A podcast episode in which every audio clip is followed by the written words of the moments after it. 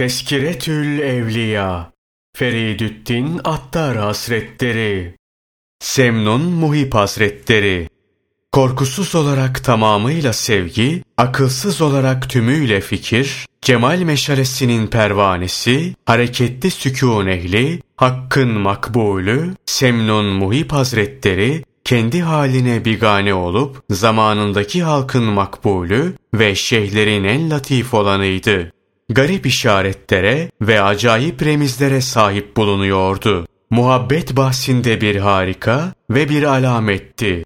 Bütün ulular onun büyüklüğünü kabul etmişlerdi. Fütüvvet ve muhabbetteki hali sebebiyle ona muhip, aşık Semnun derlerdi. Ancak o kendisini kezzap, yalancı Semnun diye çağırırdı. Seri-i Sakati Hazretleri ile sohbet etmişti. Cüneydi Bağdadi Hazretlerinin akranındandı. Muhabbet bahsinde kendine has bir yolu vardı. Marifete, muhabbeti takdim ederdi. Halbuki birçok şey marifeti muhabbete takdim etmişlerdi. Muhabbet, Allah Celle Celaluhu'ya giden yolun aslı ve esasıdır. Muhabbete nispetle bütün makamlar ve haller oyuncak ve birer menzil olmaktan ibarettir. Talibin tanımış olduğu her mahallin zevale ermesi mümkündür. Halbuki salikin zatı veya yol mevcut oldukça muhabbet mahallinin zevale ermesi caiz değildir. Naklederler ki Hicaz'da bulunduğu sıralarda Feyt halkı ona bize nasihat et demişler. Bunun üzerine kürsüye çıkmış, konuşmuş. Ama nasihatine layık ve ehil bir dinleyici bulamamış. Onun için yüzünü mescitteki kandillere çevirerek muhabbetten söz ederken size hitap ediyorum der demez derhal oradaki kandiller birbirine girerek paramparça olmuşlardı. Bir gün muhabbetten bahsediyordu. Havadaki bir kuş alçala alçala geldi, önce başına, sonra eline kondu. Sonra gagasıyla toprağa vurmaya başladı. O kadar ki gagasından kan akmaya başladı. Sonra muhabbete dair söylenen sözlerin tesiriyle yere düştü ve öldü. Naklederler ki ömrünün ahirinde sünnete tabi olmuş olmak için bir kadınla evlenmek istemişti. Bu arzu üzerine genç bir kıza meyletti. Aynı gece rüyada kıyametin koptuğunu, her biri bir kavme ait olmak üzere bir takım sancakların dikilmekte olduğunu, nuru, Arafat'ı tutan bir sancağın daha dikildiğini gördü ve bu sancak hangi kavmindir diye sordu. Haklarında o onları sever, onlar da onu sever buyurulmuş olan kavmin diye cevap verdiler. Bunun üzerine Semnun Muhip Hazretleri kendisini o kavmin arasına attı. Ancak biri geldi ve kendisini onların arasından uzaklaştırdı. Semnun Muhip Hazretleri, niçin beni dışarı atıyorsun diye feryadı bastı. Çünkü dedi, bu muhip, aşık olanların sancağıdır ve sen onlardan değilsin.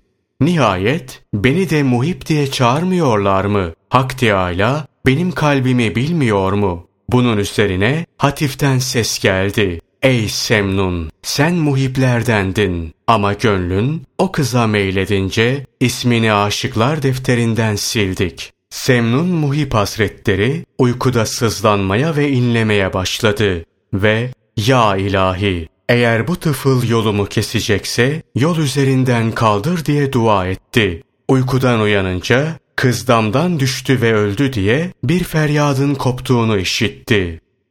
Naklederler ki bir kere münacatında ilahi beni neyle imtihan edersen et samimi ve sözüne sadık biri olarak bulacaksın. O hal içinde teslimiyet göstereceğim ve sızlanmayacağım demişti. Bunun üzerine onu hemen bir dert kapladı. Az kalsın canı çıkacaktı ama yine de hiç sızlanmıyordu. Sabah olunca komşular, ''Ey şeyh, akşam sana ne oldu ki koparmış olduğun feryat yüzünden gözümüze uyku girmedi dediler. Halbuki o hiç sızlanmamış, ahvah etmemişti. Lakin içinde bulunduğu halin manası tecessüm etmiş, surette zuhur etmiş ve dinleyicilerin kulağına ulaşmıştı. Bu suretle Hak Teâlâ Sükut, batındaki sükuttur. Eğer hakikatte sükut halinde olsaydın, komşuların bundan haberdar olmazlardı diye kendisine işarette bulunmuş. Yani batınen yapmaya kadir olmadığın bir şeyi söyleme demek istemişti. Bir kere benim için başkasında nasip yoktur. Gönlüm senden başkasına mütemayil değil. Şu halde beni dilediğin gibi imtihan et manasına gelen bir beyit okuyordu. Bunun üzerine derhal bevli tutuldu, idrar edemez oldu. Mektep mektep dolaşarak oradaki çocuklara rıza davasında yalancı olan amcanıza dua ediniz. Ta ki Hak Teâlâ kendisine şifa versin demeye başlamıştı. Ebu Muhammed Megasili anlatıyor. Semnun Muhip'le birlikte Bağdat'ta bulunuyordum. Bulunduğumuz yerdeki fakirlere dört bin altın dağıttılar ve bize hiçbir şey vermediler. Bundan sonra Semnun Muhip bana eğer şu dağıtılan para kadar sevap kazanmak istersen gel bir yere gidelim ve onlara verilen her bir altın için bir rekat namaz kılalım dedi. Sonra Medain'e gittik ve orada dört bin rekat namaz kıldık. Naklederler ki Gulam-ı Halil kendisini halifenin neslinde mutasavvıf olarak tanıtmış ve dünya mukabilinde dinini satmıştı. Halifenin huzurunda hep şeyhlerin kusurlarından bahsediyordu. Maksadı şeyhleri terk edilmiş bir hale düşürmek ve insanların onlara teberrük etmesini engellemekti. Böylece kendi makam ve ikbalini muhafaza etmek ve rezil rüsva olmamak istiyordu. Semnun Muhip Hazretleri itibarı yüksek ve şanı yaygın olduğundan Gulam-ı Halil ona çok sıkıntı çektirmiş ve acaba onu nasıl rezil edebilirim diye daima fırsat kollamıştı. Derken servet sahibi bir kadın beni al diye kendini Semnun Muhip Hazretlerine arz etti. Fakat o bu teklifi kabul etmedi. Sonra kadın belki Semnun Muhip neslinde benim için şefaat eder de beni almasını temin eder diye Cüneydi Bağdadi Hazretlerinin yanına gitti.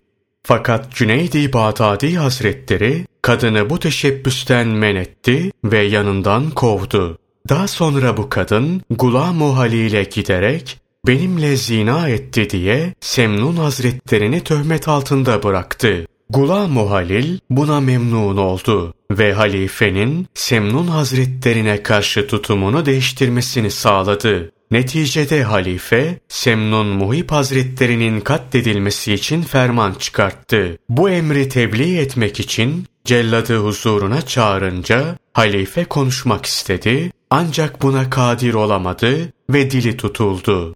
Gece olunca halife rüyada kendisine mülkünün zevali Semnun Muhib'in ölümüne bağlıdır dediklerini gördü.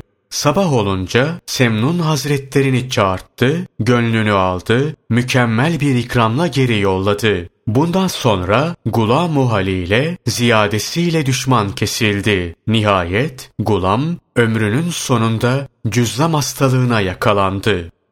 Naklederler ki adamın biri büyüklerden birinin huzurunda Gulam-ı Halil cüzzama tutuldu diye nakletti. Bu zat kamil ve vasıl olmayan çiğ mutasavvıflardan birinin himmeti onu tutmuş olmalı ama iyi etmemiş. Gerçi o şeyhlerin aleyhinde bulunur ve zaman zaman hareketlerinin şerri onlara bulaşırdı. Ama yine de Mevlası ona şifa versin dedi. Bu söz Gulam-ı Halil'e anlatılınca yaptıklarının cümlesine tövbe etti. Mal ve meta namına neye sahipse hepsini mutasavvıfların yanına gönderdi. Ama onlar bunların hiçbirini kabul etmediler.